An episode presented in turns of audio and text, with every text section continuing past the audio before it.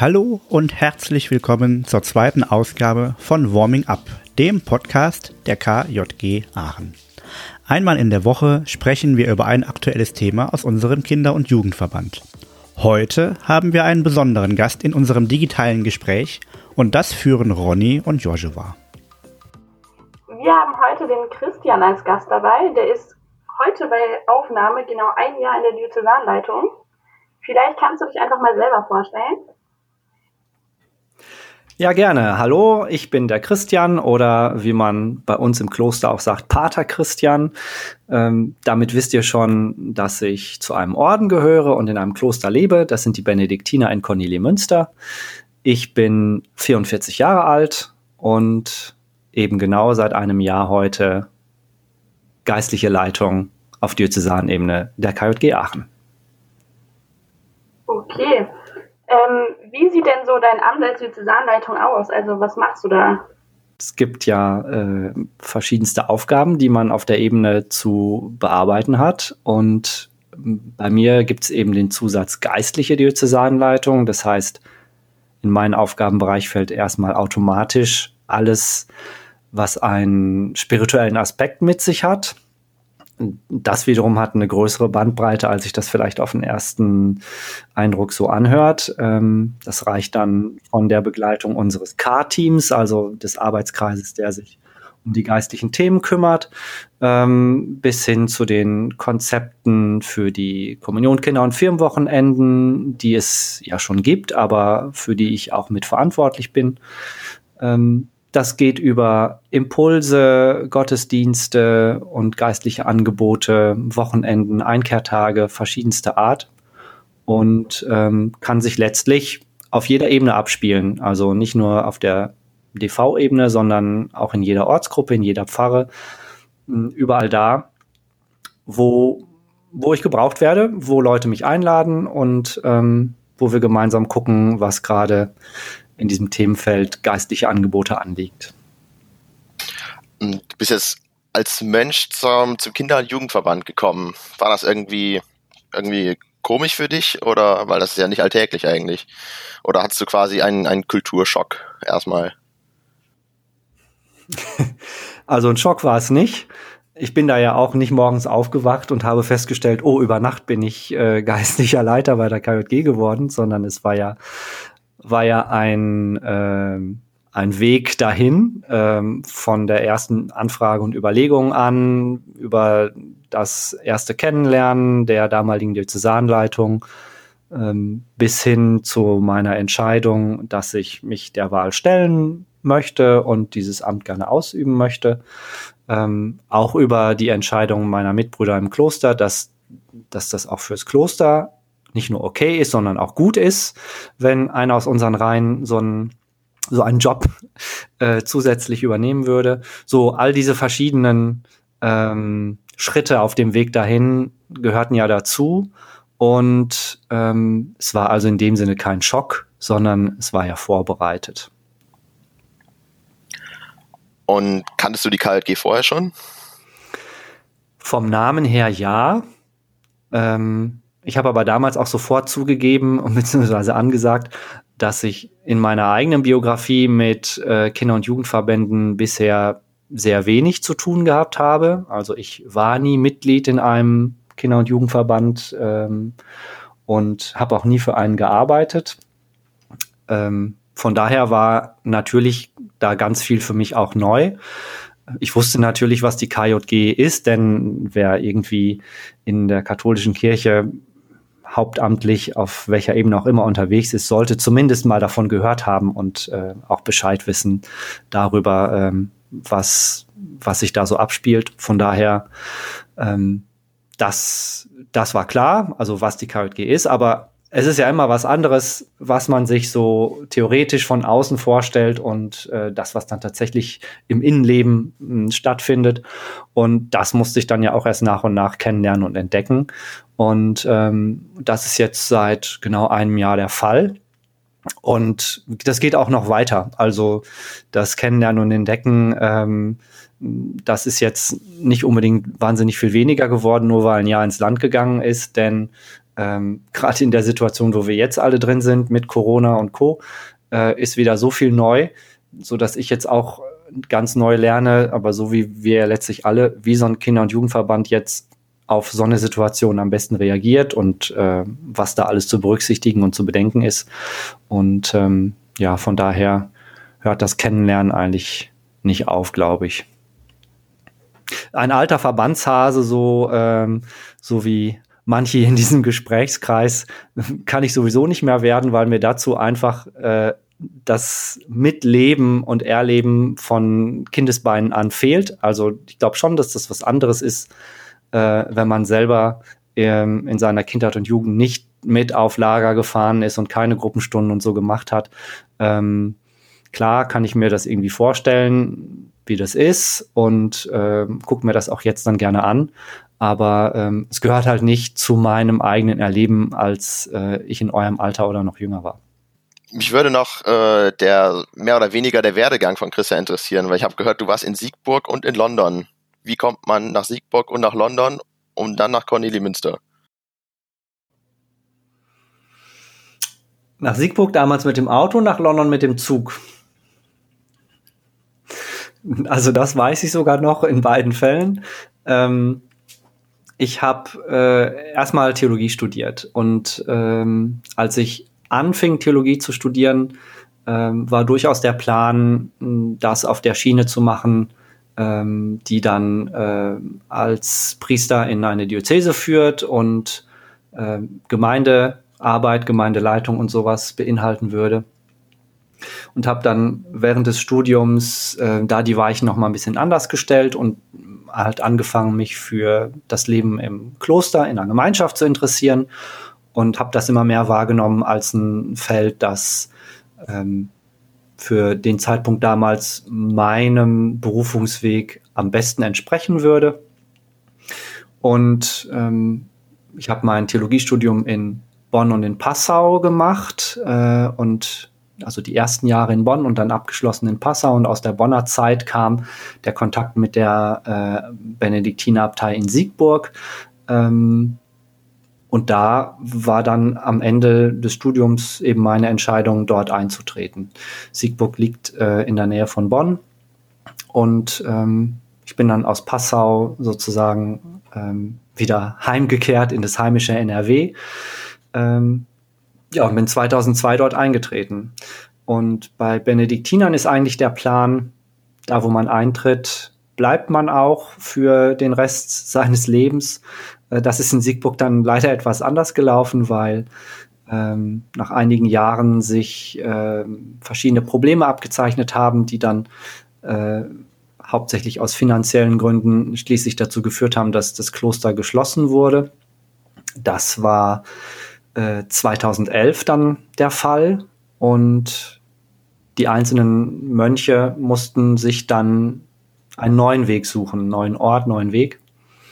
Und ähm, da ergab sich für mich eine spannende Herausforderung und Aufgabe, für die ich mich dann beworben habe und ähm, wo ich dann tatsächlich auch für genommen wurde. Und das war die Leitung der deutschsprachigen katholischen Gemeinde in London. Die suchten zu dem Zeitpunkt genau äh, eben einen, einen neuen Priester und ähm, hatten dabei ein Gästehaus, auch durchaus mit dem Schwerpunkt Jugendgästehaus, äh, dessen Renovierung anstand und Neukonzeptionierung. Und da ich in Siegburg viel Jugendarbeit gemacht habe äh, im Kloster, das war also ein, eines der Klöster, die von ihren Gegebenheiten und Räumlichkeiten her ähm, da sehr viel anbieten konnten. Also äh, wir haben ein eigenes Jugendgästehaus gehabt äh, in Siegburg und haben dann rund um den Weltjugendtag 2005 vor allem ähm, da ganz viel auf der Ebene mit, mit Jugendlichen zusammen gemacht.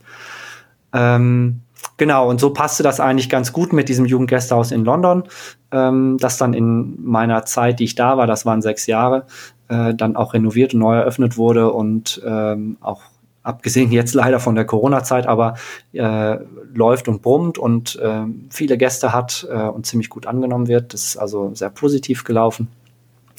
Ja, und ähm, die Zeit in London war eben von Anfang an nur begrenzt. Es sind dann zwar sogar sechs Jahre statt nur fünf geworden. Ähm, Und danach war es dann auch äh, mit dieser Aufgabe für mich soweit gut, ähm, dass ich sagen konnte, jetzt strecke ich meine Fühler wieder aus äh, Richtung benediktinisches Klosterleben, das ich ja 2002 mal mir erwählt habe. Und ähm, da bin ich weiterhin dabei, wieder hineinzuwachsen, eben jetzt dann in Cornelimünster in Aachen. Hm, wie war das so, in London zu leben? Weil ich glaube, hier kennt man als, also in unserem DV kennt man ja quasi als, ich sage jetzt mal Großstädte Mönchengladbach und Aachen, aber London ist ja quasi eine Weltstadt. Das stelle ich mir irgendwie ja, ein bisschen verrückt vor, einfach in, in so einer krassen Stadt zu leben, sechs Jahre lang. Also nichts gegen Mönchengladbach und Aachen, aber London war mega geil. Äh, ähm, das, es ist natürlich eine wahnsinnig faszinierende Stadt, äh, allerdings auch eine sehr anstrengende Stadt. Ähm, das merkt man im Laufe der Zeit auch. Ähm, trotzdem bin ich immer sehr, sehr gerne da gewesen und seit äh, meinem Abschied von dort auch schon äh, mehrere Male wieder dort in Ferien und auf Besuch gewesen. Ähm, das war, das war einfach eine tolle Zeit. Äh, es gibt wahrscheinlich nur sehr wenige Städte in Europa oder weltweit sogar, wo so viel Kultur und Kulturen ähm, vor deiner Haustür liegen. Und ehrlich gesagt ähm, muss ich zugeben, dass man als Pfarrer der deutschen Gemeinde ziemlich privilegiert ist, was die Wohn- und Lebenssituation angeht. Äh, man bewohnt ein komfortables Pfarrhaus ähm, mitten in der, in der Stadt, also nicht direkt in der City, aber nur wenige hundert Meter von der City entfernt, fußläufig zum Tower. Ähm, und verkehrsmäßig äh, perfekt. Ähm, also man kann von da aus in kürzester Zeit wirklich alle wichtigen Orte erreichen, ähm, wenn es jetzt um Freizeit und Kultur und so weiter geht. Außerdem in einer Gegend, wo ähm, sehr viele Menschen aus Bangladesch leben, äh, so da ähm, das East End, was sich östlich an die City anschließt. Das heißt, vor der Haustür auch wahnsinnig viele äh, gute Curryhouses, wenn man also auf indisches Essen steht ähm, und asiatisches Essen, war man da auch perfekt aufgehoben. Ähm, Habe ich sehr genossen. Ähm, aber ich war dann natürlich zum Arbeiten und um die Gemeinde zu leiten und ähm, da merkt man dann schon wieder ganz andere Maßstäbe. Da liegt nämlich dann nichts mehr vor der Haustür. Also natürlich Pfarrhaus, Jugendgästehaus und Deutsche Kirche. Das ist alles in einem, auf einem Gelände gewesen, sehr nah beieinander.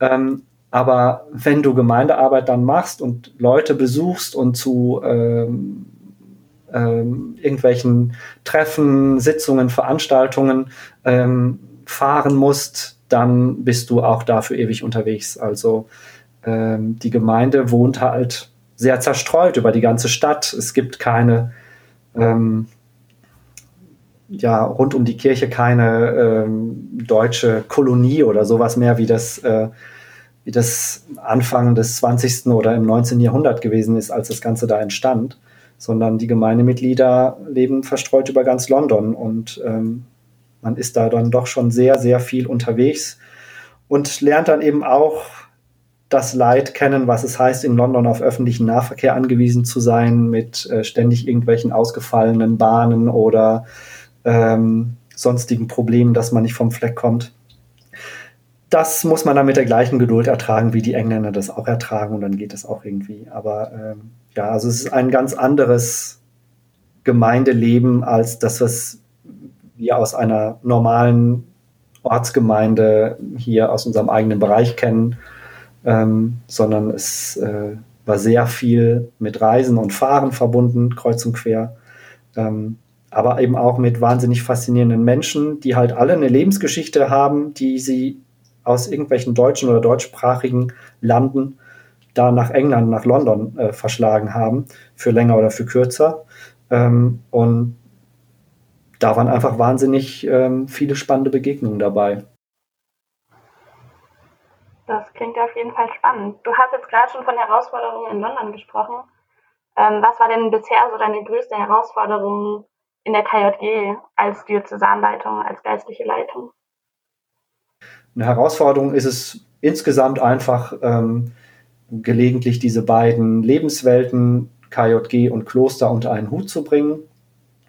Wobei meine Mitbrüder hier im Kloster ja sich damit einverstanden erklärt haben, dass ich im Rahmen von so 20 Stunden die Woche, wie es halt vertraglich geregelt ist, äh, klar den Freibrief habe, ähm, mit euch da ähm, dienstlich ähm, unterwegs zu sein sozusagen. Aber ähm, das muss natürlich immer so ein bisschen austariert werden, wann das mal mehr, wann das mal weniger günstig ist. Ich habe aber den Eindruck, dass in dem einen Jahr, wie ich jetzt äh, bei euch bin, ähm, dass das eigentlich immer ganz gut geklappt hat und ähm, mit Verständnis auf allen Seiten ähm, für die Rahmenbedingungen, die der eine und die andere jeweils mitbringen, ähm, kommen wir, glaube ich, als DL gut zusammen und mit Blick auf den Verband auch. Und von daher glaube ich, ist das alles ganz gut ausgeglichen. Das nicht so eine, ich sage jetzt mal, totale Umstellung vom Klosterleben aufs Verbandsleben der KJG oder wie kann man sich das vorstellen? Das ist natürlich was anderes, klar, aber ähm, ich habe jetzt Klosterleben auch damals in, in Siegburg äh, nie so verstanden, dass das irgendwie was völlig getrenntes und anderes ist im Unterschied zur in Anführungszeichen normalen Welt, sondern äh, es, ähm, es sollte viele Anknüpfungspunkte an die Wiener in Anführungszeichen normale Welt haben, äh, weil auch Kloster ist letztlich normale Welt, ist Teil von Gesellschaft und Teil unseres äh, Miteinanders in diesem Land und in der Kirche. Auch wenn es eine Lebensentscheidung ist, die Mönche und Nonnen treffen, die jetzt keine, ähm, keine Massenbewegung mehr ist heutzutage, ähm, aber trotzdem will ich damit nicht ausdrücken, dass ich von allem anderen, was rundherum passiert, nichts wissen will. Ganz im Gegenteil.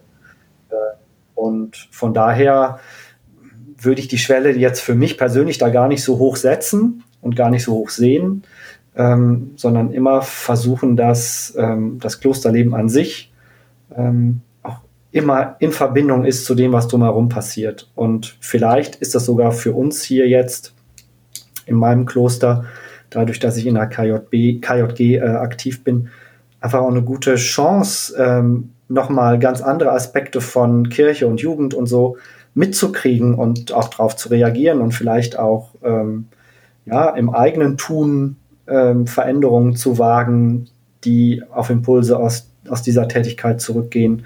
Ähm, von daher verstehe ich das erstmal als eine Bereicherung. Und natürlich sind es unterschiedliche Lebenskreise. Aber unterschiedlich muss ja nicht heißen, dass die nicht was miteinander zu tun haben können. Ähm, ich habe noch eine persönliche Frage. Was empfindest du oder wie findest du das, wenn Leute dich Bruder nennen?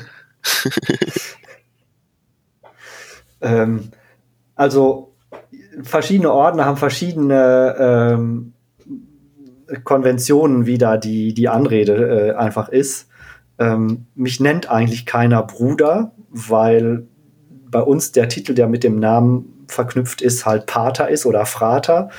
Ähm, also in anderen Klöstern ähm, heißt es halt Bruder.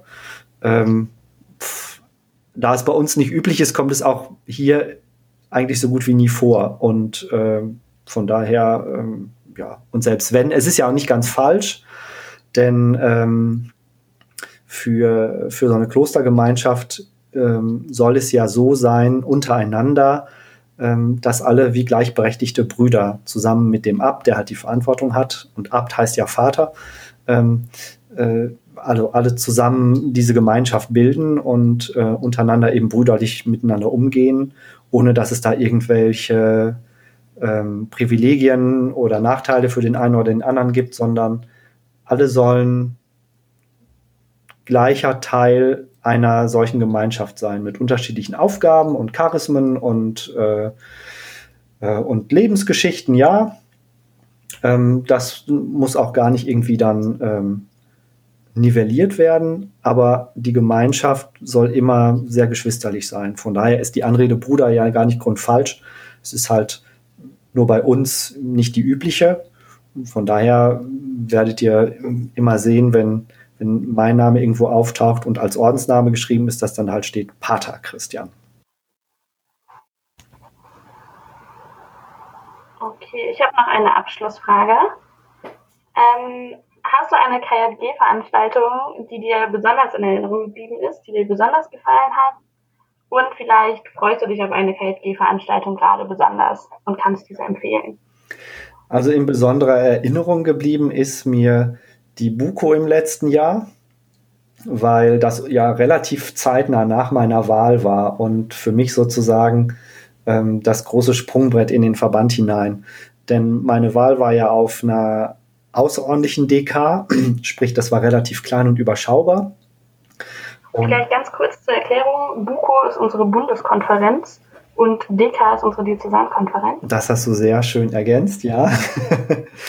ähm, genau, von daher war dann diese große Bundeskonferenz mit ganz, ganz vielen TeilnehmerInnen äh, tatsächlich ähm, ja, ein, ein, wahnsinnig beeindruckendes Event, da über mehrere Tage hinweg in Altenberg zu sein mit so vielen tollen jungen Leuten und mitzukriegen, äh, dass diese jungen Leute ähm, einfach Bock drauf haben, Kirche und Gesellschaft zu gestalten und, und zwar ähm, so, wie sie es für richtig halten, so wie es ihrer Lebenswirklichkeit entspricht und äh, das aneinander anzudocken. Das, äh, also da wahrzunehmen, dass es viele junge Menschen gibt, die ähm, sich ganz konkret Veränderungen und Reformen in unserer Kirche wünschen und das auch benennen können und da, dafür streiten können, hat mir auch wahnsinnig viel Mut gemacht für die Zukunft der Kirche, ähm, um die es ja gerade auch nicht immer so rosig aussieht, aber ähm, das hat mich sehr beeindruckt und ähm,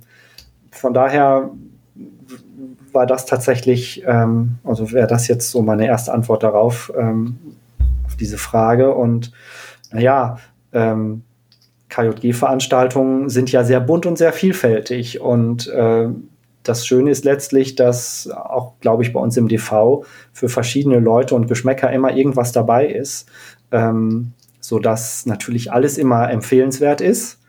Ähm, und meine Aufgabe ist ja dabei, immer so ein bisschen auch dabei zu helfen, dass, ähm, ja, dass, dass wir uns immer so ein bisschen darüber Gedanken machen, was das, was wir tun, denn letztlich auch ähm, mit unserer Zugehörigkeit zu dieser Kirche zu tun hat und ähm, mit dem Glauben, ähm, der uns im Leben begleitet und der auch wachsen will. Und ähm, von daher ähm, ist jetzt die nächste Veranstaltung, wo das auch vorkommt, natürlich das digitale Pfila ähm, wo klar Pfingsten der Anlass ist ähm, und dann auch die Frage natürlich gestellt werden kann, was heißt Pfingsten eigentlich für mich heute? Und ähm, von daher heißt vieler ganz viel Spaß den Tag über haben. Und dieser Spaß hört dann auch nicht auf, wenn ähm, bei den Impulsen eben die Frage gestellt wird, hm, damals die Apostel mit diesen Feuerzungen, okay, und jetzt wir heute hier, gibt es da irgendeine Verbindung? Was kann ich für mein Leben da mitnehmen? Und dann sind wir eigentlich super unterwegs. Ja, dann ähm, vielen Dank, dass du bei unserem Podcast dabei warst und äh, ein bisschen was von dir erzählt hast. Sehr gerne. Vielen Dank für die Einladung. Bis zum nächsten Mal. In einer Woche wird unsere nächste Sendung kommen. Und bis dahin könnt ihr uns auf Facebook, Instagram und Twitter gerne folgen.